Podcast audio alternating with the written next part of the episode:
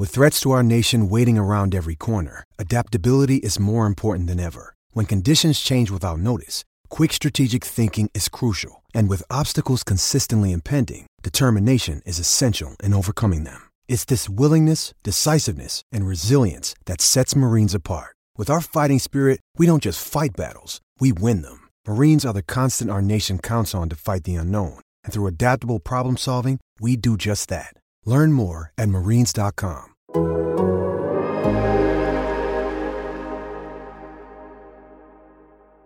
Hello and welcome to the Game Theory Podcast. I feel like I came in a little bit hot there. It is Friday night in the United States, October 14th. We're here to do part two of our beautiful, glorious Bold Predictions podcast for the upcoming NBA season, which starts next week. It's finally here. I'm here with Shamit Dua. We're going to talk a little bit about the West. I'm excited, man. What's going on? How are things for you? Things are great, man. Uh, NBA season is back. I get to watch Zion play, uh, although he's not playing tonight. Um, things things are fun. I'm so excited to for the season to kick off here as the preseason winds down. I know it's going to be so good, isn't it? It's going to be fun. We're going to get to finally see some exciting players play. Jamal Murray, Zion Williamson. Uh, you get to see Damian Lillard play real important games again, which I feel like you know everyone, nobody's talking about the fact we get to see Damian Lillard again, and I could not be more excited to see Dame because that dude is awesome when he's in a highly competitive situation. They're going to need him every night because we're going to talk about the Blazers here in a little bit. As with the podcast that went live yesterday, this is going to be the second part of this bold predictions episode. I'm going to give a bold prediction, then Shamit is going to give one. We're going to go back and forth with takes, basically. That that is the way that this one is going to roll. Uh, Shamit, how, how is thing, how are things going for you? I, I feel like it's been since the summer that I've had you on. Yeah, man. Um, you know, it, it was a good summer. I got to play a lot of frisbee, which is uh, my passion, and uh, and that's that's uh, my season has personally ended. Now I get to coach, so I coach Tulane University's men's team in in New Orleans, and so go. the summer treated me well. The fall has been good. Beautiful weather out here in New Orleans right now. Um, you know, it was uh, like the high of 85 today, and uh, it's yeah, man. It's right now it's probably like 77. So um, it's just it's really nice out here. And I just got back from the gym and I'm shoveling down food. So if you guys see me eating or drinking, uh, that's what's going on. I love it. What do you got? Tell, tell us what you got food wise. Uh, it's nothing special. Actually, it's quite uh, basic, but this is a Morningstar uh, vegetarian chicken nugget and uh, that was the quickest thing I could throw in the air fryer before hopping on this pod. So I was like, "All right, what's in the freezer? Here we go," and um, that's what I'm eating. And I got some uh, key lime La Croix. yeah, sure. We got we're, we're, rolling. It's beautiful. Is it La Croix or is it Lacroix? I've never known. Uh, in in Ohio, when I was at Ohio State, we called it Lacroix. That's all I know. I, you know, I when you're trying to be bougie, it's La Croix and then that's true. Times it's uh, Lacroix. there we go. I, li- I, like that one. There we go. When we're trying to be bougie, it's Lacroix. I like that. And I don't know, is this a bougie podcast? Probably not, to be honest with it. But it has its uh, moments. It has its moments. Yeah, that's true. Let's jump in. So, do you want to go first, or do you want me to go first on these Western Conference takes? Do you, do you have something extra spicy that you need to Extra get off chest? Spicy like? uh, that I need to get off my chest. No, I mean I like to start with positives. So uh, I think yeah, that, you know there, there's plenty of time to sort of tear down teams and talk about you know how you don't believe in them. But um, you know I think my my big positive uh, to kick things off is I'm a big believer in the Minnesota Timberwolves, and okay. I think they're going to be a home court level team this year, and they're going to pose problems. Um, for teams that are increasingly investing in in small ball, which I think has a place in, in the playoffs, and and I guess my belief uh, with them follows them up until the playoffs. When they get to the playoffs, I think it'll be matchup dependent. But in the regular season, I think they're going to be an absolute machine, and the way they're going to be able to clean up on the glass, the way they're going to be able to offensive rebound. Um, I think they have the perimeter talent as well with with uh, obviously Anthony Edwards and, and Karl-Anthony Towns and uh, D'Angelo Russell, and just the presence of Rudy Gobert uh, backing their defense.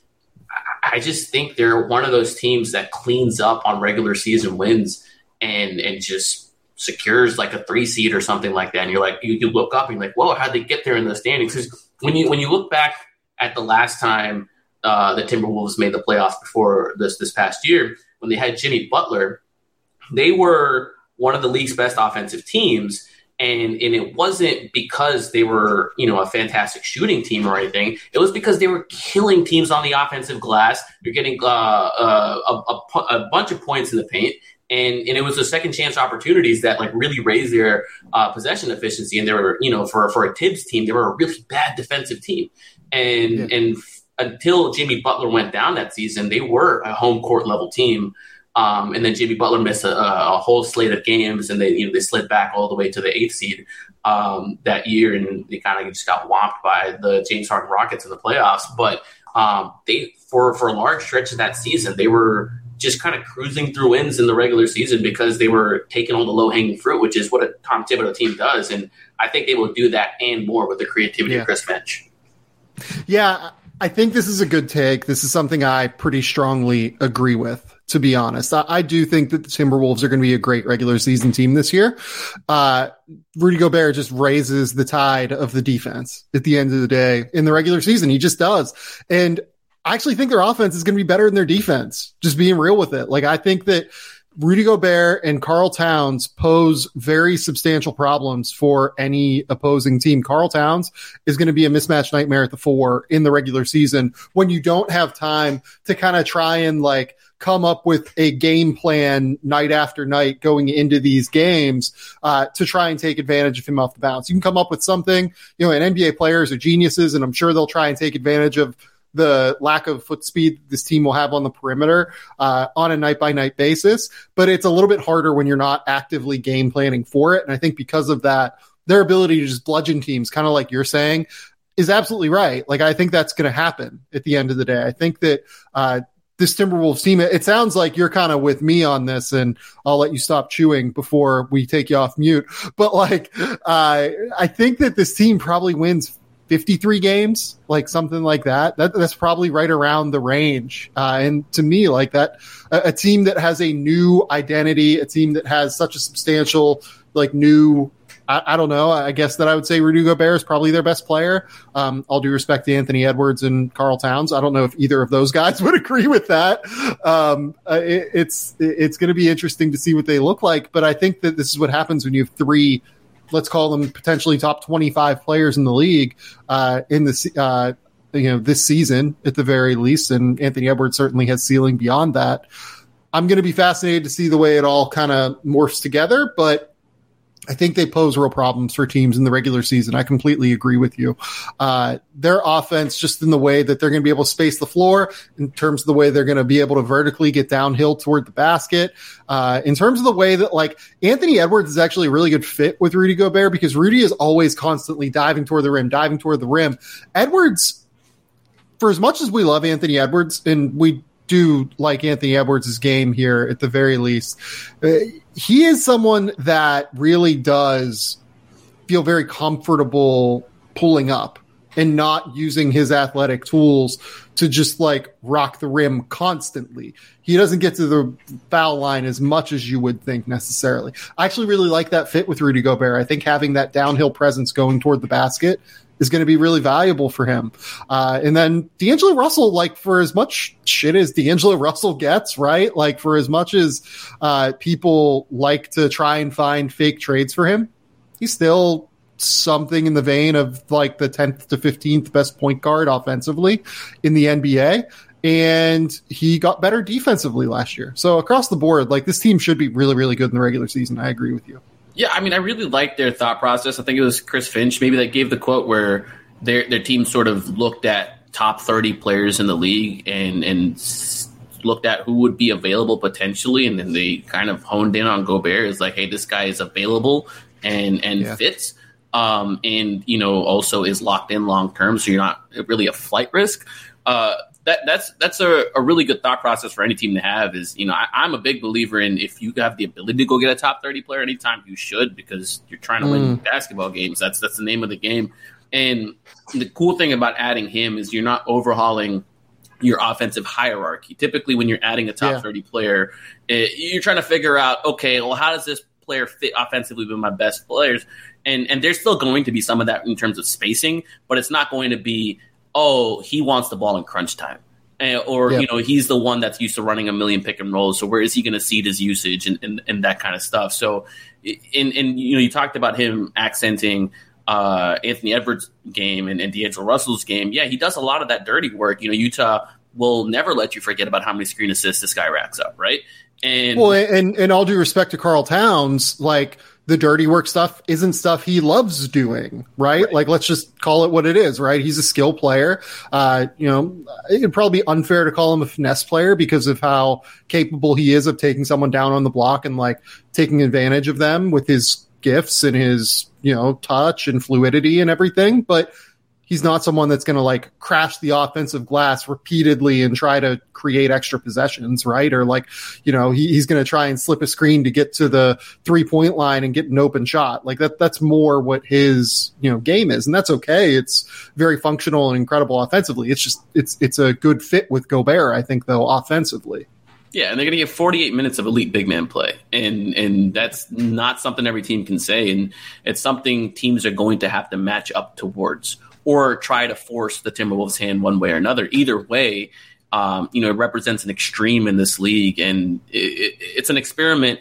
I I want to see partially because Chris Finch, when he was in New Orleans, um, they had basically half a year of Anthony Davis and DeMarcus Cousins, and mm-hmm. and you know, I don't want to compare that pairing to um, the Rudy Gobert and Towns pairing in, in terms of like what they do on the floor, but it's just the idea of just adding a, a ton of skill at, at, two big positions and just being bigger than everybody else for 48 minutes. And yeah. it's a fun brand of basketball it's going to be interesting. They need to figure out like the three position. I think that they realistically probably need to figure out the backup point guard position. Like I think they could do a little bit better than Jordan McLaughlin, just getting in and out of offense. All due respect well, How, how how much of a believer are you in in, in Jaylen Nowell? And and because I think yeah, I like him. I like him quite a bit. I just don't know that he's like going to get the team in and out of its sets. Right? Like he's just true, a flamethrower off the bench. Yeah. Right. Exactly. And so, yeah, you're right. There, they will need, um, you know, if they had Ricky Rubio still, the ghost of Ricky Rubio. uh, but yeah, yeah, yeah, I mean, it, it looks, uh, their, their depth is a little bit suspect simply because of how much they had to give up, uh, to match yeah. Gobert's salary. And, and so while they can withstand, you know, one of Gobert Towns going down, probably it gets a little sketchier when they're already thin winged at you know, um, is is is put under the microscope. So if, if McDaniels or or Sloan miss time, you know, okay, what, what are you doing there? And the guard play, like you mentioned. So if D'Angelo Russell's going down, if um, you know Anthony Edwards misses any any sort of time, it, it becomes a little bit more difficult to manage. But a lot of teams in the yeah. West, you can say that about right now. Yeah, no, I agree with that. And look, like anytime a star player goes down, it's a problem, right? Like it's one of those deals where teams are built around the idea of what they can be at their absolute ceiling as opposed to what they can be uh, when things go wrong, right? So anytime a star goes down, it's going to be a problem. Okay, let's move on. I like that. I, I, think that's a good start. I think being positive about the Minnesota Timberwolves, something we did on this podcast often last year as well, uh, and I'm excited about moving forward. Uh, let's let's jump into another exciting thing here. Uh, Ja Morant. There's no more exciting player in the NBA than Ja Morant. I think Ja Morant makes first team All NBA this year. That is my take. Uh, he is flying this preseason. I know everyone saw the crazy highlight uh, on Thursday night where he, you know, just ripped the ball from Bojan Bogdanovich and then sprinted full speed behind the back dribble into a tomahawk two handed dunk but I just think that this is the kind of game, this is the kind of season we're going to get from Ja Morant. We're going to get an absolute superstar, one of the five to seven best players in the league, unquestionably, no doubt from Ja Morant this season. We're talking 28 points a game, like eight or nine assists per game. I think that he is going to make all NBA over all but one of, let's say, Stephen Curry, Devin Booker, Damian Lillard, all of the great guards in the NBA, Chris Paul, you know, wh- whoever you want to bring up. Uh, you know, I'm just trying to bring up guys off the top of my head. There are many great guards across the league. I think Ja Morant proves himself to be one of the top two guards in the NBA this season and makes first team All NBA. That's that's definitely a bold prediction, and but I don't mind it because I think you have to ask yourself if he didn't miss all those games last year, would he have gotten first team? And I think that that's a fair question to ask because Steph's making first team. Okay, we'll, we'll grant that. Yep. But the Grizzlies being, or you know, made, was going to make first team last year. But the, the Grizzlies having the second best record. Uh, if if Ja had played seventy games and in, instead of what was it, Yeah. fifty five or however many he played, Fifty-five or something. Yeah. yeah, uh, would he have been first team? And I think you can make a case that he could hit that last season. And and so Yeah. with Jaren Jackson going down uh, and missing however much time he's going to miss, they're going to have to make up that scoring somewhere, that production somewhere. And you know he's always he's always on ten. Like he's like every game Yeah, that's right. That's right. every minute he plays, like he's just he's relentless. He's he's just going at you every single time. And um, so yeah, I can I, I think that is very well within the red- realm of, of possibility. And frankly, I was uh, I'm expecting Desmond Bane to make another jump. Yeah, I, I agree. think I'm looking at if if the Grizzlies are once again a home court level team this year, it's either a Morant's having an MVP level season, which he's capable of, um, or b Bane has made the jump from very good player to all star caliber, and and and those those are the two things that I'm looking for. And I, again, I, that's that's another guy where I think he is flashing his game and not at a ceiling yet, even though he was an older prospect. Um, even though you know he was he was really productive last year, I think still there's still like another level to his game where we might see it this year just out of necessity uh, with with Jackson missing time.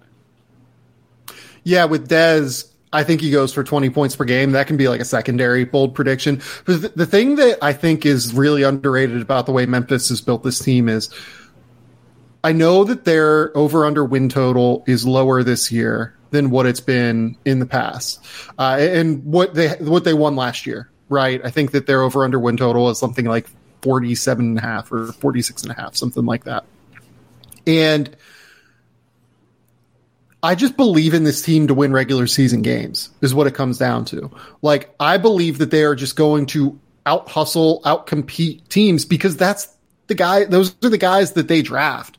They evaluate and just select guys that are hyper competitive and want to win. And I think that that hyper competitiveness led by Ja Morant is going to lead them to win more regular season games. I was like kind of on the fence as to whether or not I think they win like more than, you know, 45 games whenever I did the over unders podcast a month ago with Robbie Callan. But the more I think about it, the more I'm just like, they're going to win games. Like Ja Morant is going to will them to win games. And that's, fucking reductive on some level, right? Like I think that that's like kind of like, I mean, it's kind of gross analysis. yeah, like it's kind of gross analysis just to be like, oh yeah, like this guy's going to will a team to win games, but you look at the way he competes, you look at the way that, you know, his energy level just lifts the boat. It feels like everyone feels like they have to get onto his level on so, in some vein.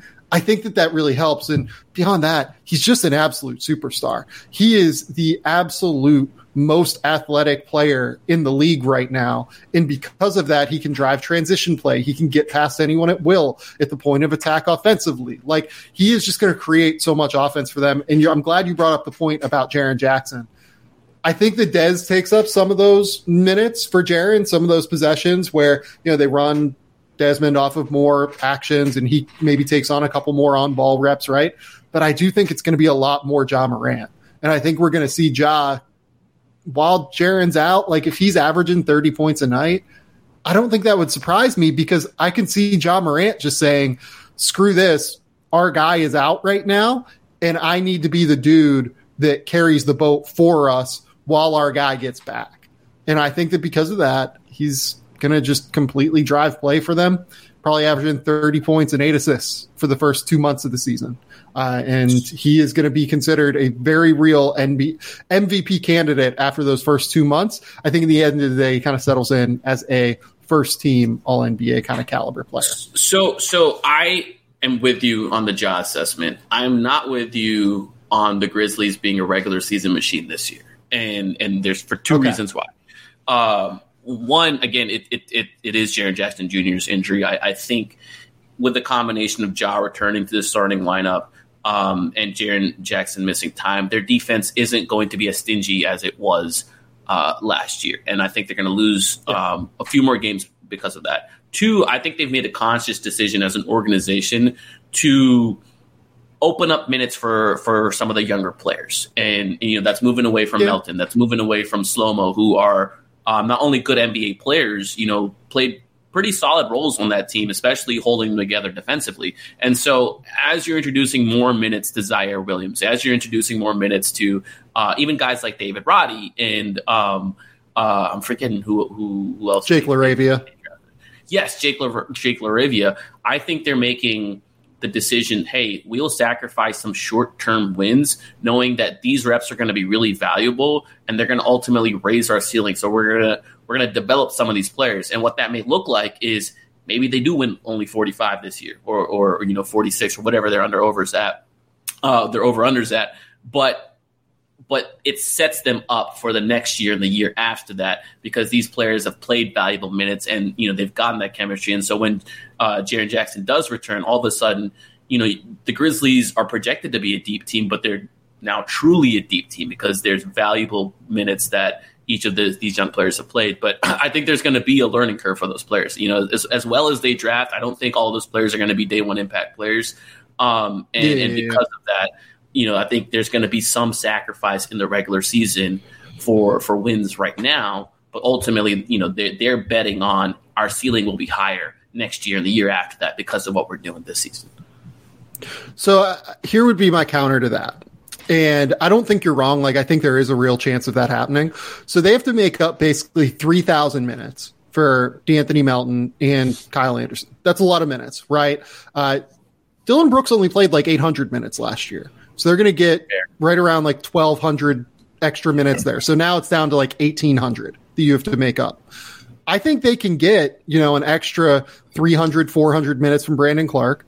And I think they can get an extra like 300, 400 minutes from John Konchar and Ziaire Williams each and be fine. Like, I think there's a pretty real case. John Konchar is probably as good as De'Anthony Melton is right now.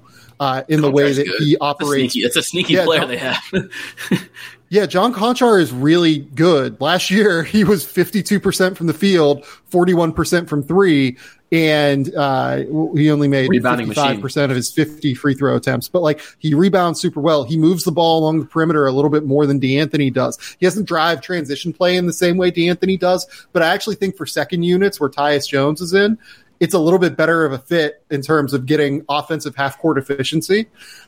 I think there is a real chance that John Konchar is just as good as De'Anthony Melton is this year, and that's like a wild take for some, I guess, but maybe not. Um, yeah, I, I think that they're going to be able to find those minutes. I guess is my take. Like they'll they'll figure out where they need to get the minutes from, uh, and it might not even require a crazy amount of the minutes from players like David Roddy and Jake LaRavia. It, it's just like if Ziaire Williams is ready, if you know, uh, I think Konchar is ready. I think Brandon Clarke's ready. Like I think they can get the extra minutes they need, um, while leaning on the rookies a little bit, but maybe not as much as people seem to think. They're going to have to lean on the rookies.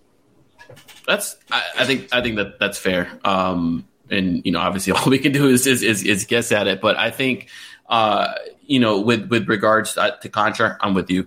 Uh, with regards to Brandon Clarke, he's been kind of up and down with them. Um, and there's been moments where he's been like supremely productive. And I think what happens is he works really well with Jaren Jackson. And so if you're playing him with Steven Adams, I'm a little bit skeptical on how that, that, that that's going to work out.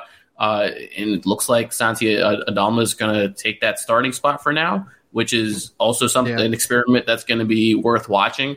Um, and you know, I, I, was expecting more from Xavier Tillman, and I was under this impression that you know he, he was really um, productive for them last year. And then I, I had I was on fast break break fast uh, with with Keith. Um, I was on that pod, and he was telling me, you know, actually, like uh, Xavier Tillman wasn't wasn't fantastic because I, I pitched to him. I was like, you know, how how much of a drop off is there from Steven Adams to Xavier Tillman?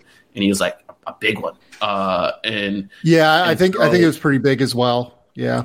Yeah, and, and that was something I was for whatever reason I was under the impression that you know Tillman Tillman's been great, and, and you know uh, I was a big fan of him in, in, the draft process. I was just not used to well, doing Tillman uh, things.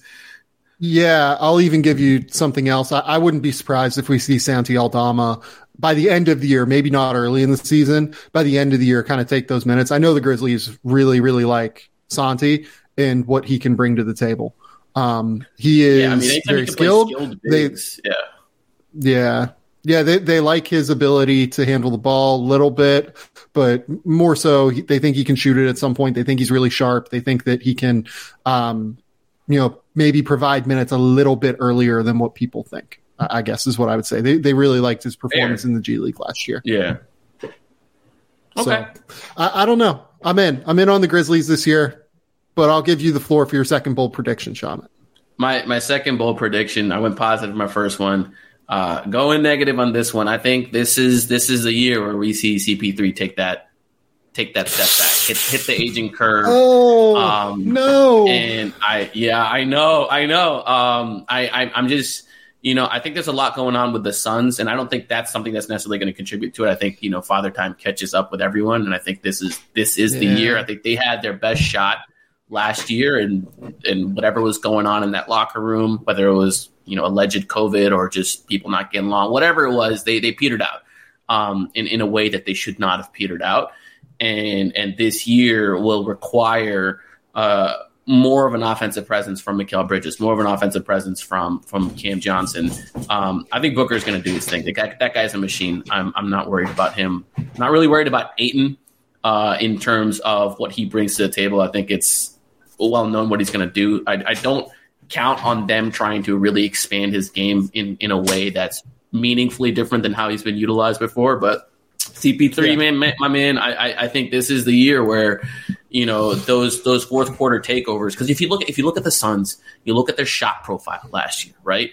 And and you look at you know everything else, every, like the math just screamed to you this should not have been a good team, right? They weren't they weren't um, high in rim attempts, they weren't high in rim efficiency, they weren't high in uh, three point volume or efficiency, and and they were just a yeah. buzz saw in in in the in the mid mid range area, and they were again one of the best clutch teams in the league, and that's been a trend ever since Chris Paul has walked onto an NBA court because that guy is one of the best managers of all time, and I think with if my prediction is correct, if he takes that step back, those clutch time victories all of a sudden instead of having like a 35 and 12 record or whatever it was um, in in in crunch time it, it, trends more towards 500 or or worse. And and so um, that's going to be something uh, to monitor i think teams are going to be able to pick on him defensively a little more uh, this time around as well and I, I still think he's going to pull out all the classic cp3 chicks but the the frequency of which he was able to have high level offensive games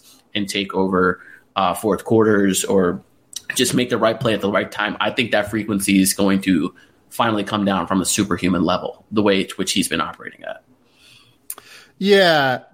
I, so it's hard because these things go hand in hand. What the way I'm kind of thinking of Chris Paul this year is almost like I wonder if we see him play worse, like in the first through third quarters, and then saves it for the fourth quarter more often, right? Because th- those are the times where they like desperately need it. And, and maybe he lets Devin Booker kind of rock a little bit more. Uh, in the first three quarters. And look, Devin's going to get his as it is, but maybe he lets Mikal Bridges go a little bit more. Uh, maybe he lets these young guys that should be a little bit better go a little bit more, right? Like that, that could be the move here.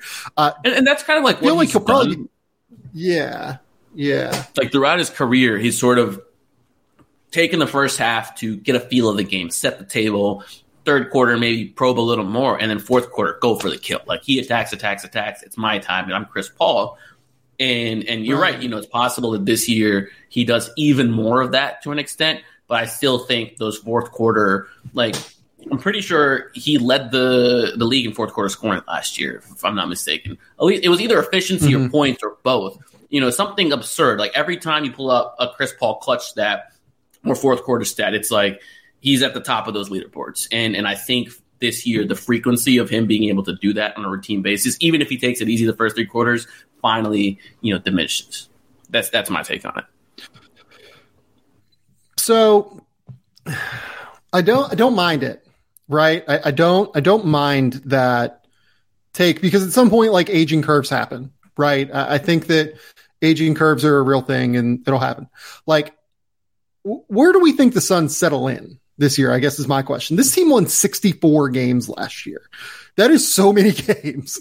like they could lose 10 fewer or they could win 10 fewer games and still end up being a 54 win team and 54 wins almost assuredly gets you a home court playoff series in the West this year, right? So where do you think that this team settles in?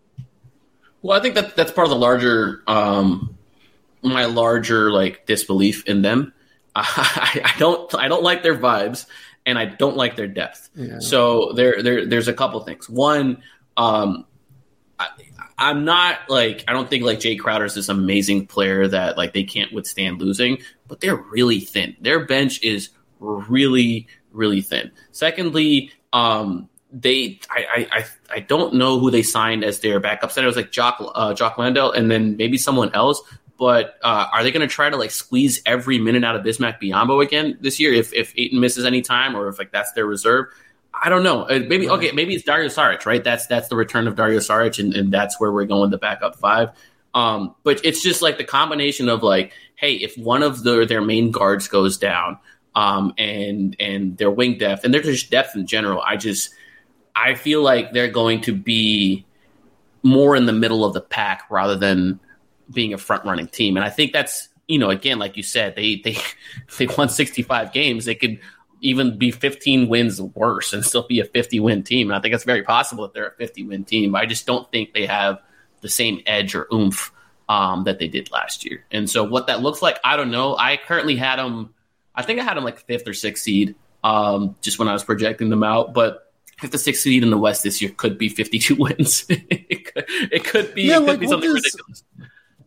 Yeah, like I, I guess what I'm trying to figure out with them is like what does what what does a slight reduction in the efficiency of their shot profile look like? Uh, you kind of brought up the idea of this team not always getting efficient shots, and that's because of who they have on the team, right? Like Chris Paul loves the mid range area. Devin Booker likes, you know, shooting from the mid range. Honestly, Mikal Bridges, when they run like pull up and like pick and roll opportunities for him, he similarly does like to operate more in that range, and it leads to a lot of uh, tough twos, let's call them, right? I, I just don't let's say that that goes from being like one they're the best tough two shooting team in the league something like that to being the fifth best. I can actually see that really reducing their offensive efficiency by like a more substantial margin than what you would expect. Then again though like that shot profile gives them real room for growth you know what I mean? Like if they decide, okay, we have Cam Johnson in the starting lineup now. We have both Cam and Mikal in the corners. We have Devin on the opposite side. We have Chris on one side, maybe Chris on the opposite side, Devin on the uh, strong side with the ball in his hands now. We obviously have a great rim runner in DeAndre. Like there's a space for them to drive a ton of shots at the basket. There's space for them to drive a ton of shots from three now, uh, even in a way that they didn't last year. So like the potential is there for them to continue to have like an incredibly efficient offense, maybe just changing their shot profile to adjust I mean, it, it, to Chris's age more. Like I don't, I don't know. Like I, I, just don't. I like I can't even begin to predict what this team looks like. Is part of the problem. You know what I mean? Like I just yeah, have no yeah, idea. No, that's fair. And that's crazy to say about a team that won 64 games last year that didn't really change anything coming like yeah. into this season.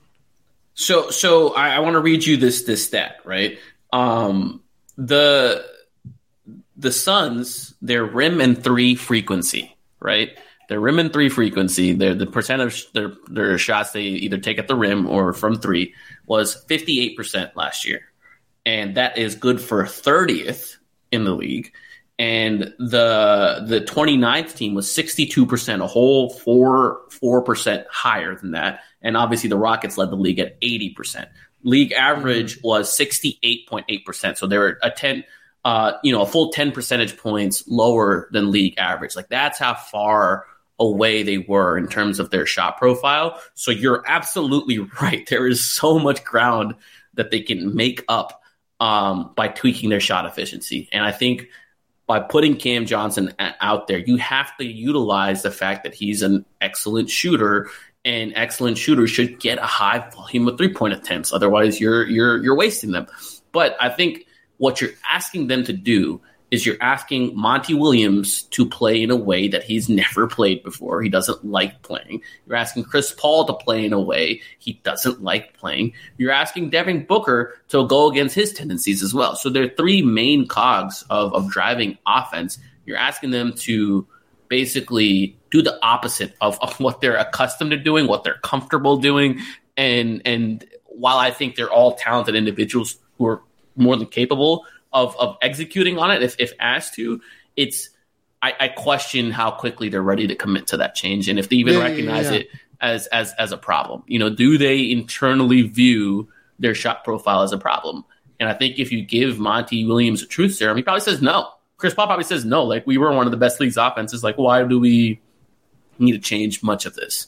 And well, yeah, and that doesn't even talk about the defense, right? Like I have no idea what yeah. to expect from the defense because DeAndre Ayton is such an incredibly important part of their defense, and I don't know what to expect from him this year. No, uh, yeah. doesn't is he, seem... is he, does he does he make it, it to the end of the year? Do you think he makes it past the deadline? Is he on the Suns at the deadline?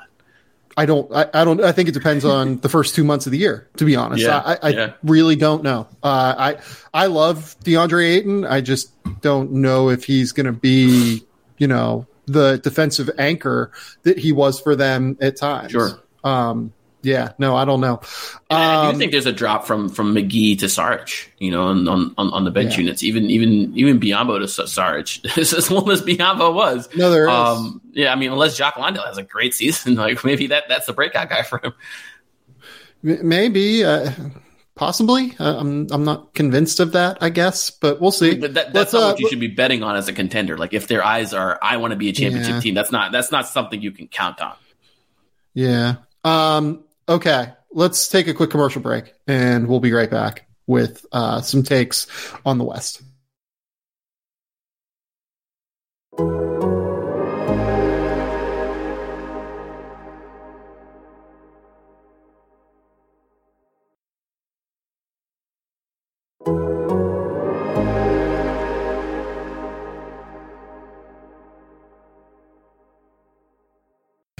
Okay, we're back my next take is another positive one.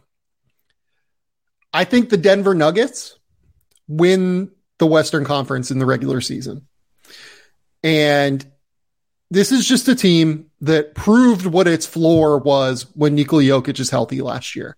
Uh, this team was without Jamal Murray, was without Michael Porter Jr., didn't really have like a significant number of high end rotation players, it felt like. Uh, I mean, like, look, Monte Morris started 74 games. I would say Monte Morris is probably like the 25th to 35th best point guard in the NBA, something like that. Like a, a starting quality point guard, but like right on the edge of that. Uh, Jeff Green last year played almost 2,000 minutes. Uh, I, look, Will Barton played almost 2,000 minutes last year, but last year was not Will Barton's best season by any stretch of the imagination. Um, Austin Rivers played 1,500 minutes last season. Facu Campazzo played 1,200 minutes last season. JaMychal Green played 1,100 minutes last season. Uh, a rookie, Bones Hyland, played a lot of minutes last season. They're replacing those minutes with like 2,000 Michael Porter minutes, 2,000 Jamal Murray minutes, you know, 2000 Kentavious Caldwell Pope minutes. This team is going to be, I think, way better than what we saw last year. And that team won 48 games. I, I think this team has a chance to win 58, 59, 60 games even and not run away with the West. Like I think it'll be close down to the last month, but I think this team does win the West as long as Jamal Murray and Michael Porter Jr. stay healthy because we just know how good this team is in the regular season with the buzzsaw efficiency that is Nikola Jokic processing basketball in the regular season. I had to find the mute button. Uh, yeah, I mean, look, I think that's that's a good take. One, the only pushback I have on it is like I don't think you can just pencil in 2,000 Michael Porter Jr. minutes, but the overall all concept of you're adding Porter Jr., you're adding Jamal Murray, and in my opinion, one of the more impactful additions is going to be KCP. They've always they've been searching for their their Gary Harris replacement uh, so to speak, the the guard who can chase people around screens and hit threes when when when you need to, and just sort of be um, a defensive presence when you need it. So now they have KCP and Aaron Gordon uh, just uh, just on that perimeter, shoring up their defense, which is a much better starting point than they've had. Um, I can't, man, I'm just trying to think back, like when they've even had that kind of defensive talent on the perimeter in the Jokic era, and you know maybe maybe when they had Jerami Grant, but like still, uh, the point stands is their defensive versatility um, improved this year. Obviously, they're adding a ton of offensive firepower. I, that's that's a good prediction in my opinion, provided everyone stays healthy. The Porter Jr. I I, I don't know what his back is like, and anytime you start hearing about like back procedures and and that kind of stuff, it, it gets dicey. Um, but hey, that dude is 6'10 and can shoot 45% from three. Talk about a perfect, and, oh, and then dunk it on everybody. Talk about a perfect fit with, with um, Nikola Jokic. And it, it goes back to the conversation we were having about having excellent game managers who can just orchestrate possession after possession after possession. And, and Nikola Jokic being one of the league's premier ones, um, now having a, a backcourt partner in, in Jamal Murray because their two man game going back to the bubble was was insane, right?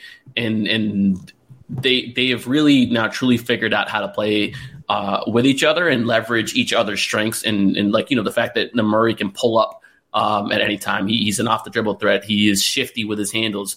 Um, and he does, but, but he can play off the ball. He can literally run circles around Jokic until he gets open, and whether that's a layup or or, or, or a three, that that's going to be um, very very exciting to watch.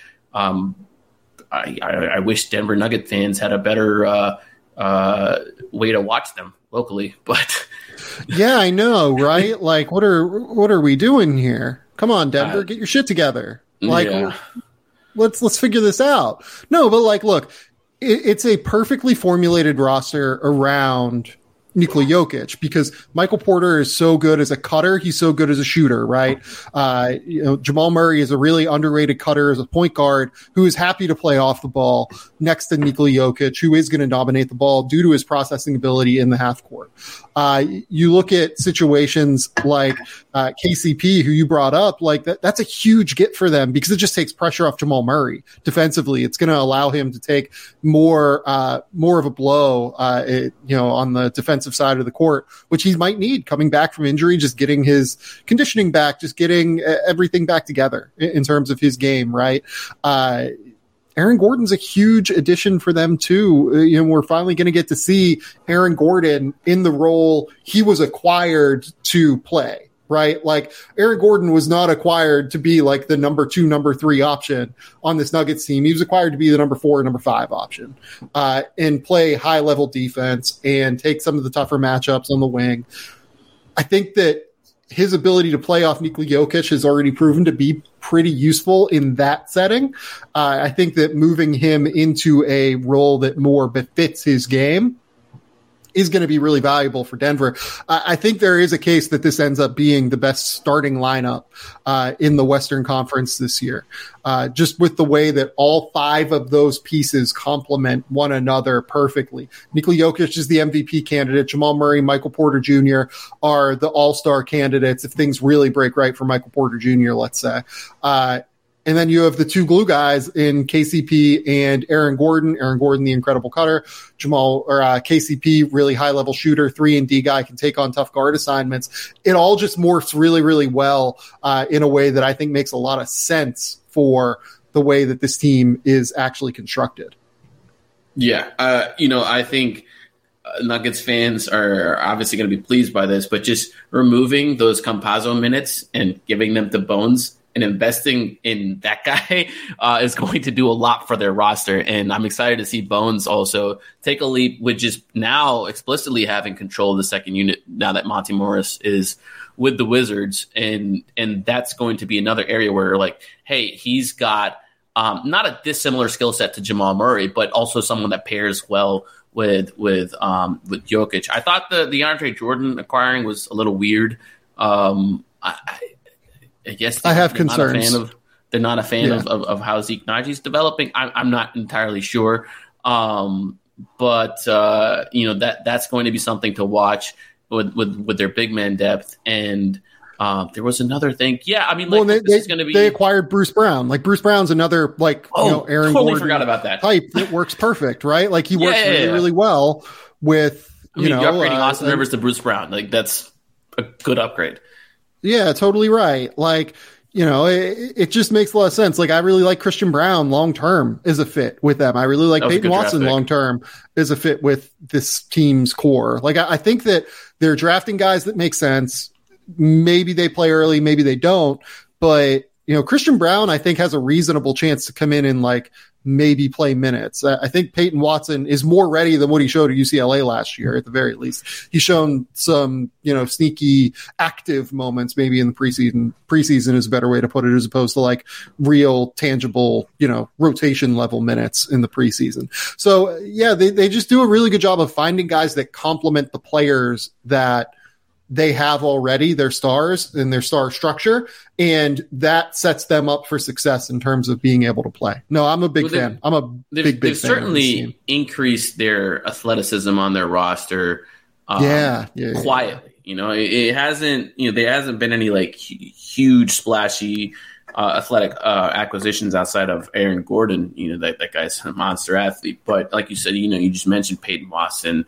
Uh, you mentioned Christian Braun, Like that, those those guys are going to be, I think, good additions, as you mentioned, with things running around Jokic. I just, it's just hard to like when you have a guy like Jokic. It's hard, you can talk yourself into anybody. you, can put like almost any NBA player in the roster and be like, yeah, like I, this is gonna work. Like, hey, they can catch the ball and dunk it. Oh yeah, Jokic will pass it to him. Oh, they can shoot well. Yeah, yeah, Jokic will get it to him. It's like if you can yeah, talk yeah. yourself um, in- into anything there, and I think there's there's a good reason for for optimism. Do you think? with this success, if you if you say they're going to be the best team, you think you, then at this point Jokic is going to three-peat with with his MVP? No, I said on the last Ooh. pod, I think Embiid wins it because I think that the Sixers win the East, but Okay. I think that they give it to Embiid this year. Basically, look, so- I dismissed it last year with Jokic. I thought there's no way the voters are going to vote Nikola Jokic for MVP two times As in a row, seed or whatever? especially Yeah, well, especially after it was like pulling teeth the first time when I thought he was the rightful winner. Uh, I thought there was no way they're going to do it again. Right. They did it again. So look, I'm not about to say that they're not going to do it. If they win the West this year, they could very well do it. But uh, I think that Joel Embiid needs to win an MVP at some point is where I'm at. if if if Jokic three-peats, uh, that that puts him in very very interesting all-time Yeah. conversations, and and he's still young, and and obviously like he he has to to truly break into that upper upper echelon uh, in all-time rankings. Like he's going to have to win uh, a championship or two here. So, But- so like, so like Nikola Jokic and Giannis are both 27 years old, right? Giannis has won two MVPs. Nikola Jokic has won two MVPs. I don't even really think it's close which one is more relevant in a historical context. It's very clearly Giannis because he is the title, Right. his Finals MVP, Defensive Um, Player of the Year. Defensive Player of the Year. Like it, it, it- it's very clear. Three MVPs in a row. Like, do you almost have to push Jokic ahead of Giannis? I don't really think so. Um, I, I, I think it would screw up. Look, the, and the voters have done this many times previously. Like, I think it would screw up the historical context of this era a little bit to have Jokic Yeah. win three straight MVPs. All due respect to Jokic, like I think he's a very deserving MVP winner, MVP candidate year after year after year, and I think that the Nuggets are going to be great this year, obviously. But to have him win three in a row in this era, I think would be weird, uh, given what he's done so far. I guess, I, right? I think it changes. It, it would either then change the conversation of MVP voting moving forward, um, or open itself up to a ton of scrutiny, or both. You know, uh, where where people are like, okay, like we've really got to standardize this this in, in some way, form, or fashion. But you know, it's, it's always one of those things where it's like 15 years from now, like what what are people going to look back on? And are they going to look back and say, "Oh, he won these three MVPs, um, and there weren't any other really good candidates," or "Oh, they media just kind of voted it, gave it to him, but he never ended up like Right. winning anything else significant." I don't know. It's it's going to be it's certainly going to be fascinating, No, to I say the least. Okay, your last bold prediction, Shamit. Uh, the last one, I'm not sure how bold it is, but uh, I feel like the Trailblazers are going to enter the Wembanyama uh, sweepstakes. Okay, and, so and, and, I'll I'll hit pause on this one here because I, I also have a Blazers uh, questionable uh, bold prediction is my last one too. So yeah, c- continue on yours. Yeah, look, I as you mentioned to open this podcast, uh, Damian Lillard is an absolutely electric player, and they're going to need him every single night. I just don't think they have the overall talent or the depth to survive what is going to be a gauntlet of a West, a Western Conference, and and should should Lillard get injured and miss any stretch of like ten games, I think they're just cooked and, and yeah. they, they, got nothing nothing behind that to to ride the tide. Uh, I mean, they were losing games by 40, 50 points. I mean, they were trying to lose games, mind you, last year uh, towards the end of the years, but they were really losing those games. Those were ugly, ugly games. And um, I think, you know, they have individually some like intriguing players. I would like them more if they had successfully pulled that trade off for OG Anunoby. Um, but, you know, I don't think acquiring Jerami Grant like fixes all of their defense. Uh, you know, I think. Uh, I, I, honestly, I don't know if it fixes any of their defense based off the right. preseason. Yeah, yeah, yeah. I mean, I, you know, I think you know Anthony Simons and, and Damian Lillard has still have the same challenges of the CJ backcourt, even though Simons is bigger. Uh, he's just, but, he, but he's worse good. defensively. That's the problem. yeah, he's just not good defensively. Um, I, Josh Hart is is a Pels fan's favorite, but he's he is who he is at this point, and and you know he's going to hustle and play hard, but I don't think he's a tremendous needle mover. Um, in, in, in, any case, Nurkic misses time every single year, and who do they have behind him? What what is their like big man? Yeah, yeah. So you bring up Josh Hart. I actually loved Josh Hart for them late in the season. I thought it was one of like the very underrated like things that was happening across the NBA was that Josh Hart like seemed to take a real offensive leap in those games that he played with the Blazers. He played what like probably 15 of them before they were like, oh shit, no, he's too good. We need to shut him down. Uh, he averaged 20 points on 50% from the field, 37% from three, 77% from the line, five rebounds, four assists. Like he was really good in those. He played 13 games. Looking at it now, yeah, I mean, he was look, awesome. I, he's a he's a streaky shooter. I, I, don't believe in that 37. You know, he's attempted six threes a game and made 37. percent I don't think that's sustainable for him. Yeah. Two, like I don't know if it is either. it's it's April basketball. Like ah, uh, like I, I. I, like that. I'm happy for him. I, I, do think he took a leap as a playmaker this past year. In general, we saw it with the Pelicans right. too. Um, for, it was it was like March basketball for what it's worth. Like he he did sure. not play in April because they were like, You're no, right. we can't do right. this. yeah, like, we got to get him out of I here. Mean, yeah, I'll, I think he's a streaky player. I think he's going to have amazing games for them. I think he's certainly going to have games where he's like scores four points but grabs twelve rebounds, and, and, and and that's what he's there to do. Um, but yeah, just, I get so. Like, so here's here's what I'd say about Josh though. They're not playing him really in that role in the preseason. Yeah. Like there, there, he is like from the games I've seen, he's been like almost invisible within their offense. Like he hasn't. There's so many mouths. I mean, like it's not like real mouths to feed, but they have mouths to feed because Lillard's right. going to get. You know, he's going to take his shots no matter what, right?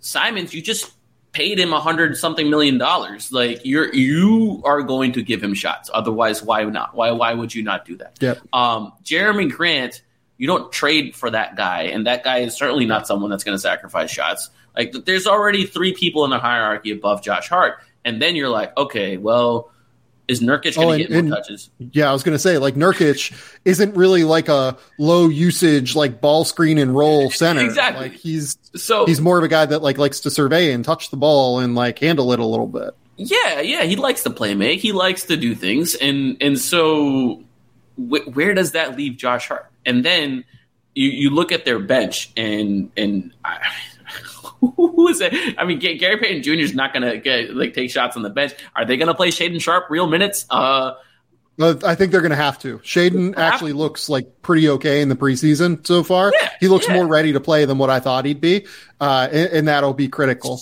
right? Like, yeah, I, I mean, I think they're going to have yeah. to play him. I, I, do think they're going to lose those minutes by a hefty margin. Like the, the plus minus is not going to be good in Shaedon Sharpe minutes. Um, and and it's well, like, okay, well, here's, like, here's the thing. You trust We're Keon talking about offense. We're talking about offense here. Their defense is terrible. The defense Like- is so bad, and it always has been. Like, it's always been terrible. They blamed it on Like we're the- we're talking about like finding guys shots. Like we're talking about like oh we need to find Josh Hart shots. Like Josh Hart's good, but their defense is really bad. Like and their defense looks bad this preseason again rotationally. Their defense looks like they still haven't figured out like where they need to go, how they need to move with uh, within sync. Uh, and be one rotationally, uh, because at the end of the day, it goes back to what you said at the top. Damian Lillard coming off of an injury and Anthony Simons just being Anthony Simons at this point of his career. You know, maybe he gets a little bit better as he gets to being 25 years old as opposed to 23 years old, 26 years old as opposed to being 23 years old. Um, they just aren't good enough to contain the ball. And then once that ball contained gets broken, it's kind of over for them. You know what I mean? Like they, they just don't move well enough as one to really make it work. Uh, Gary Payton's going to be missing, like it seems like a few weeks here to start the year. I, I would not be surprised if they have the worst defense in the league through three weeks, uh, like before Gary Payton comes back, basically. I think it's going to be really, really bad. Um, I, I just don't know. Like I, I so th- this, my prediction was they win like under 34 games, basically. I think their over under is like 39 and a half or something. So that's like a pretty substantial, like, you know, I'm setting it basically like 34 and a half. That's a pretty big drop off there. I, I'm just, yeah, I mean, th- this could go poorly. I think this could go Yeah. really poorly. you know the those first three weeks that you mentioned i'm i'm pulling up their strength of schedule right now. So give me a second. Um so they're they're in they're in the average line of strength of schedule. Uh, it's fine. You know it's not neither good nor bad. Um Yeah, I, I, don't really agree with that. Looking like I'm looking at the teams, right? oh, oh wait i didn't even i didn't filter it for the for the dates. Okay let me let me do it. Yeah, so so October 19th opening night for them is at the Kings. The Kings can slice you up offensively. Like I have no idea if the Kings are going to be able Oh. to defend either. So Thanksgiving, they're they're like they have like the sixth hardest or uh, fifth to sixth hardest strength of schedule. So it's not good. Right. You're You're absolutely right. So so they play the Kings, they play the Suns, Lakers, Nuggets, Heat, Rockets, Grizzlies, Suns back to back, Heat, then they get a respite against the Hornets, then they get Pelicans, Mavericks, and that's their first 13 games. Jesus. That's that's a loaded first 13. Like that could look bad. Like, you can start them in a four and nine, like, and that that that, that Yeah. could be three and ten. And and when at what point do you decide, hey, this really tall French dude, maybe we should? Well, it won't be that early. Yeah, No, like it won't be that early that they make that call, but Especially like, with Dame on the team, like they're gonna probably wait till the deadline. right. and, Like, and it- even at the deadline, they'll be buyers because the play in because the the play in they will want to try to make it for the play in. Like, oh well, with with Dame, if we if we can get one more piece at the deadline, and Right. you know the Pelicans did it, like we can do it too. Um, and actually, they did. They, they have done. They, they they in the bubble. They were part of the first play-in team that you know made made the um, playoffs there. But still, like with with Dame Yeah, on like- the roster, they're gonna try to go. I don't think. I think they're gonna. I think they're going to be favored in one of these first ten games. I like. I don't think they. I don't think they're going to be favored against the Kings opening night because it's at Sacramento, right?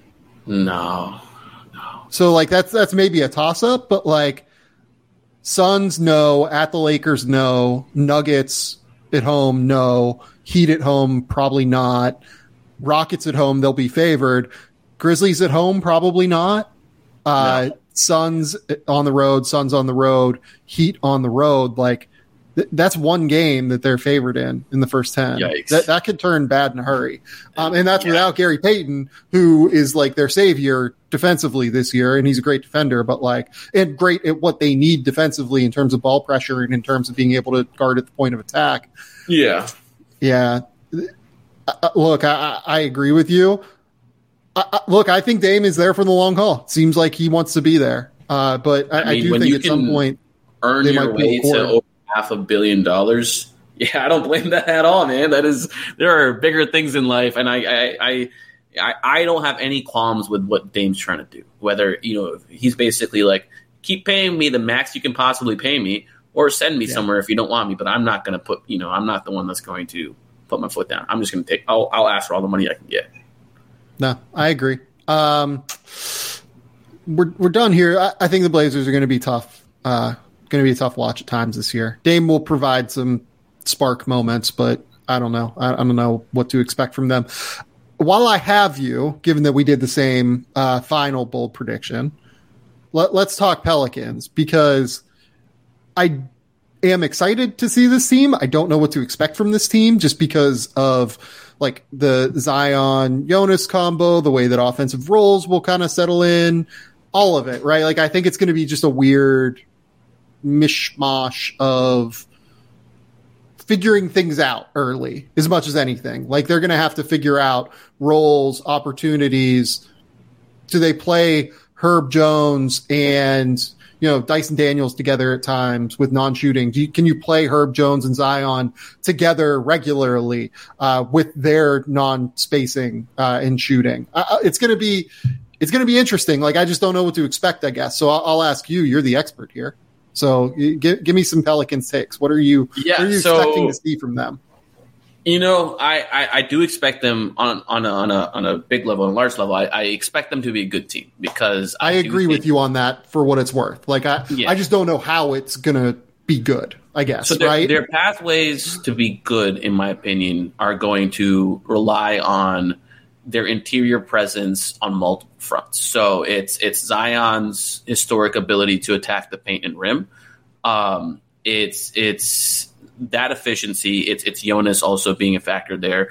Um, so one, I think they're going to lead the league or close to it in free throw attempts. How many Zion makes, you know, we'll see. But that's going to even if he makes sixty five percent, you're getting one point three points per, per, per possession, which will be the best offense in history of all time, and it wouldn't be close. So, so you know, I think they're going to lead the league in free throw attempts. They were, I want to say, they were two, one or two last year, even without Zion.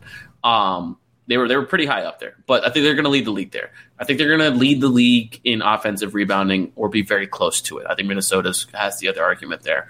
Um, but they, for the last three years, they've been an absolutely elite offensive rebounding team. And if you're giving this team second chances, their possession efficiency is going to be very high. Um, and I think you know that's that's just that's just strictly offense. And I think Brandon Ingram and C.J. McCollum are good enough self creators to where when the offense does hit lulls, uh, they, they you know they can score at least like one point per possession just off their mid range magic, like and just keep the offense afloat until someone finally like breaks loose. And they have the ability to ignite. Like you know, CJ can can absolutely get hot. Brandon can take over games. So I think the offense is going. If everyone remains healthy, they should be a top five offensive team because they're going to take care of the low hanging fruit. They're going to be an absolute menace um, at the best shots in the league, which are free throws and you know rim attempts and and and they have enough creation to to to take care of the rest. So that's that's where I'm coming in from them being good. I think defensively is going to be pretty big question mark uh, on, on how they operate, but I'm optimistic that they can again take care of the low hanging fruit because they will be an elite defensive rebounding team. Uh, that's been one of their strengths for the last three years. I think there's no reason to assume that's that's not going to be the case this year. Um, so that you know, if, if they're good at the the defensive rebounds and not giving opponents second chance points, while also being a good offensive rebounding team, and being a good a team that converts a lot, they should they should because of all of those things, they should play a lot more half court defense rather than transition defense. And and if they can do that, if they can force teams to to play half court ball, by nature that you know that should deflate some of uh, the opponent offensive efficiency. And I think that this should be good enough to get them in the the 15 to 20th range of of defensive teams. I don't I don't anticipate them being better than than 15th. I don't anticipate them being much worse than 20th. Um, so if they're you know if they're in that range and they're top five offense, um, I think they're gonna they're gonna clean up on a lot of regular season wins. And I, I, I think you're absolutely right. There's a lot of fit question marks that we haven't seen addressed in the preseason because they literally have not played any of their starters together yet. Brandon Ingram's practically missed the whole preseason. Uh, he should be playing right now. Um, actually, I, I, haven't checked, but theoretically playing as we're speaking. Brandon Ingram's on the court right now. Um, but uh, but yeah, you know he's he's missed the whole preseason. CJ has been in and out. Herb missed one. Uh, a game, and then they're they're resting Zion for for this final one. So the the starting five has not seen the court together yet. Their first test will be against Brooklyn on opening night, and um, it'll be interesting. I, I do think I'm less concerned about the Jonas fit because Zion and Steven Adams for for all of their clashes uh, still produced a really good offense when on the court together, yeah. and yeah. and I think you're not going to lose that with with Jonas, and and they, they should be able to do creative things where. Hey, if a team is helping off of Jonas, well, maybe Jonas is on the weak side of the floor setting a pin down for CJ McCollum. And and if you're letting CJ McCollum get off of a screen free, uh, and your big's not out there meeting that the level of screen, then that's going to be a shooting gallery for for CJ. Whether that that's um, a step in twenty footer or that's a three, like CJ's going to make a lot of those shots. Um, and again, if you're, if you're, leaving Jonas by himself, he will eat you alive on the offensive glass. So um, I, am optimistic with how that fit looks. Herb Jones, uh, I, I need him to be at least thirty five percent catch and shoot guy on decent volume, but even if he doesn't hit that, I think they will by keeping him with those talented offensive players, um, the offense will, will, you know will be fine. You know he he can be the Bruce Brown of of that team.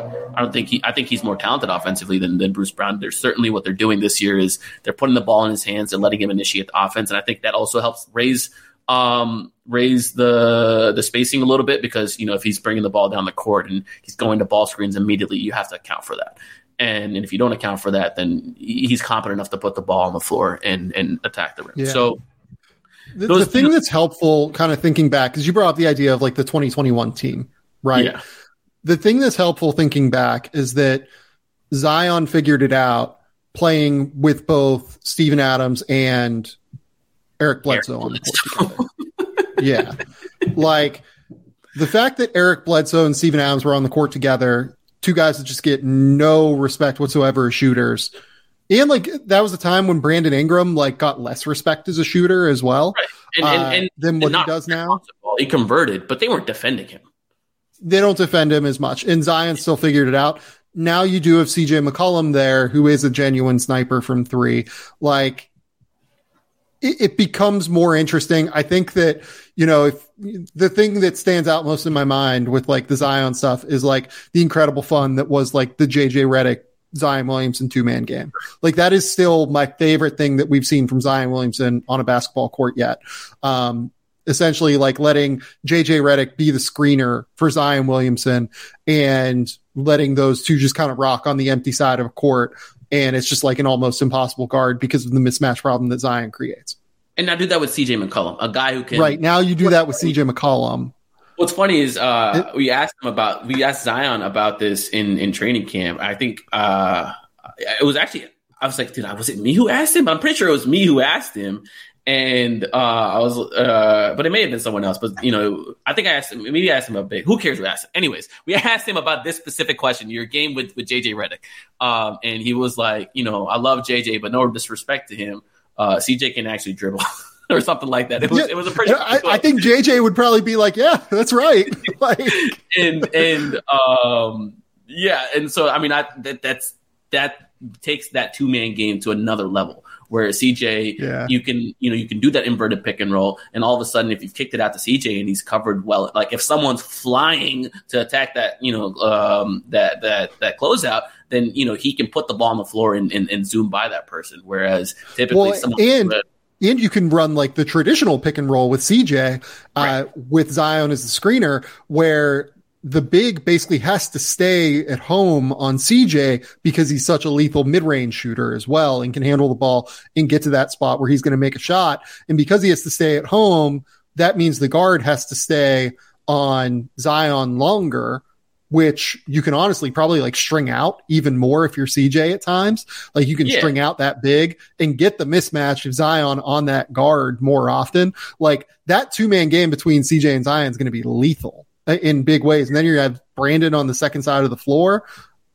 And that, that could go. Re- this, this is going to be a top I, I, don't know. I don't remember what the exact number what you said was offensively. This is going to be a top five offense. Yeah, this yeah. is going to be a top five offense. And and and so I, I do think it'll take some time to figure out the to iron out the the kinks in in the crunch time situation in terms of who's going to initiate, who you know who who's going to take mm. that last shot, that kind of stuff. That that will take time. Brandon Ingram historically when incorporating a higher usage player with them has taken uh, a few uh, you know few games to get accustomed to like where where his spots are. Same thing with CJ McCollum. Like, I, and I think it's natural when you when you have three like offensive talents who are all used to creating shots for themselves. Like, it, there's going to be a period of adjustment that comes with it. But I just think that they can play in such versatile ways. We haven't talked about our our, our favorite player, our collective favorite player, Sam Trey Murphy the third.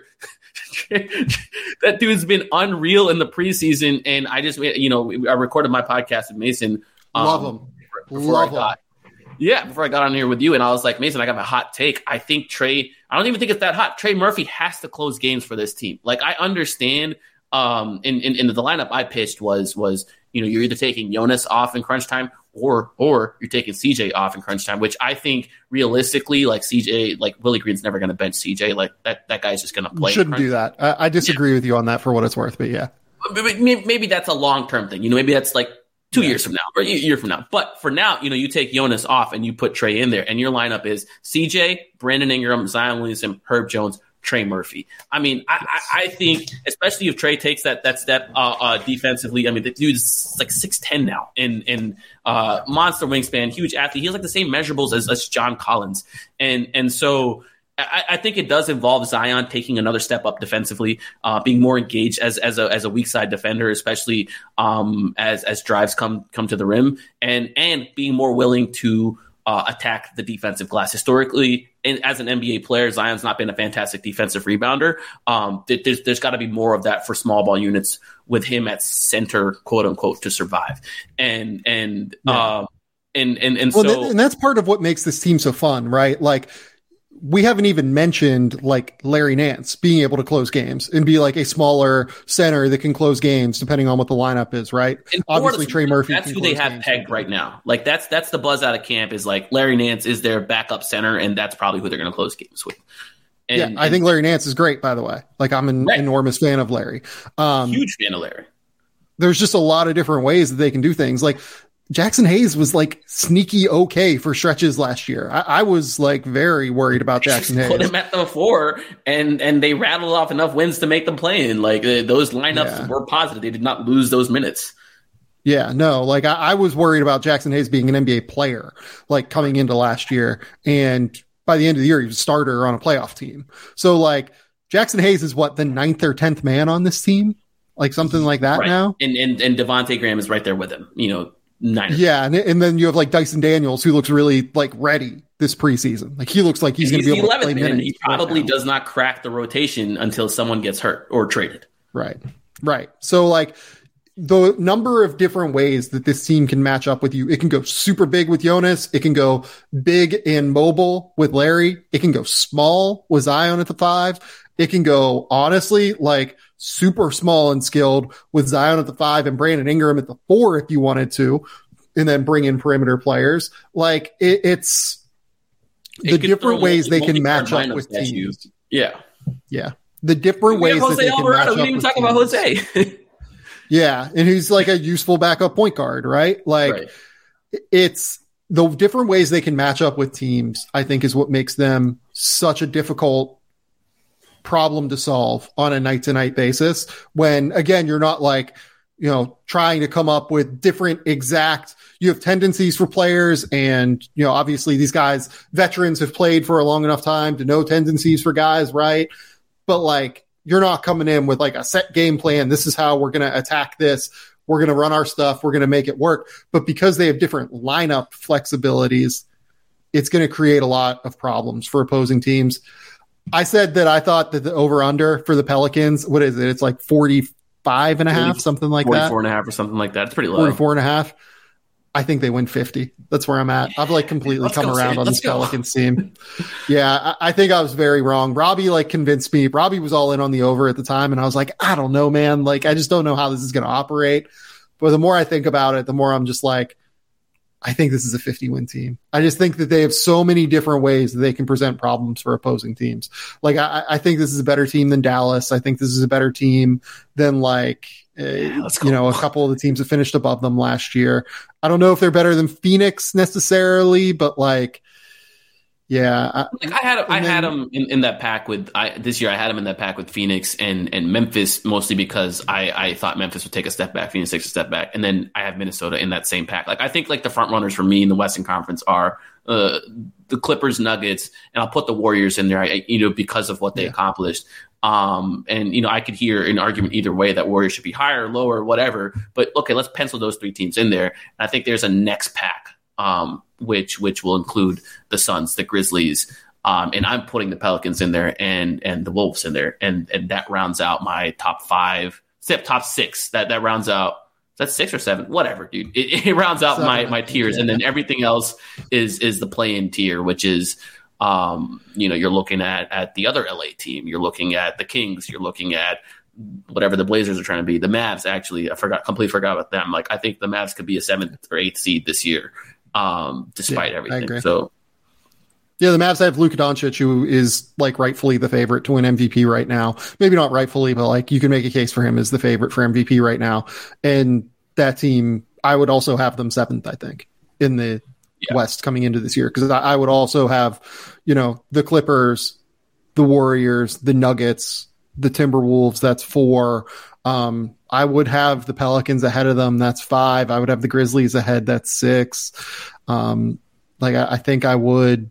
Oh, oh, and Phoenix. Like, what am I doing? I think I would Dallas yeah, eighth, right. to be honest, which is just crazy. Yeah, I like, mean, I, I, feel like, yeah, the, the West is such a gauntlet this year. It's just going to be like this is what the play-in tournament was made for. Like this year's Western Conference, exactly, where exactly, there exactly. are eleven teams vying for 10 of these spots. They're going to want home court advantage. So everyone's going to play longer and play more like substantially throughout the course of the season. They don't want to live in the play in tournament.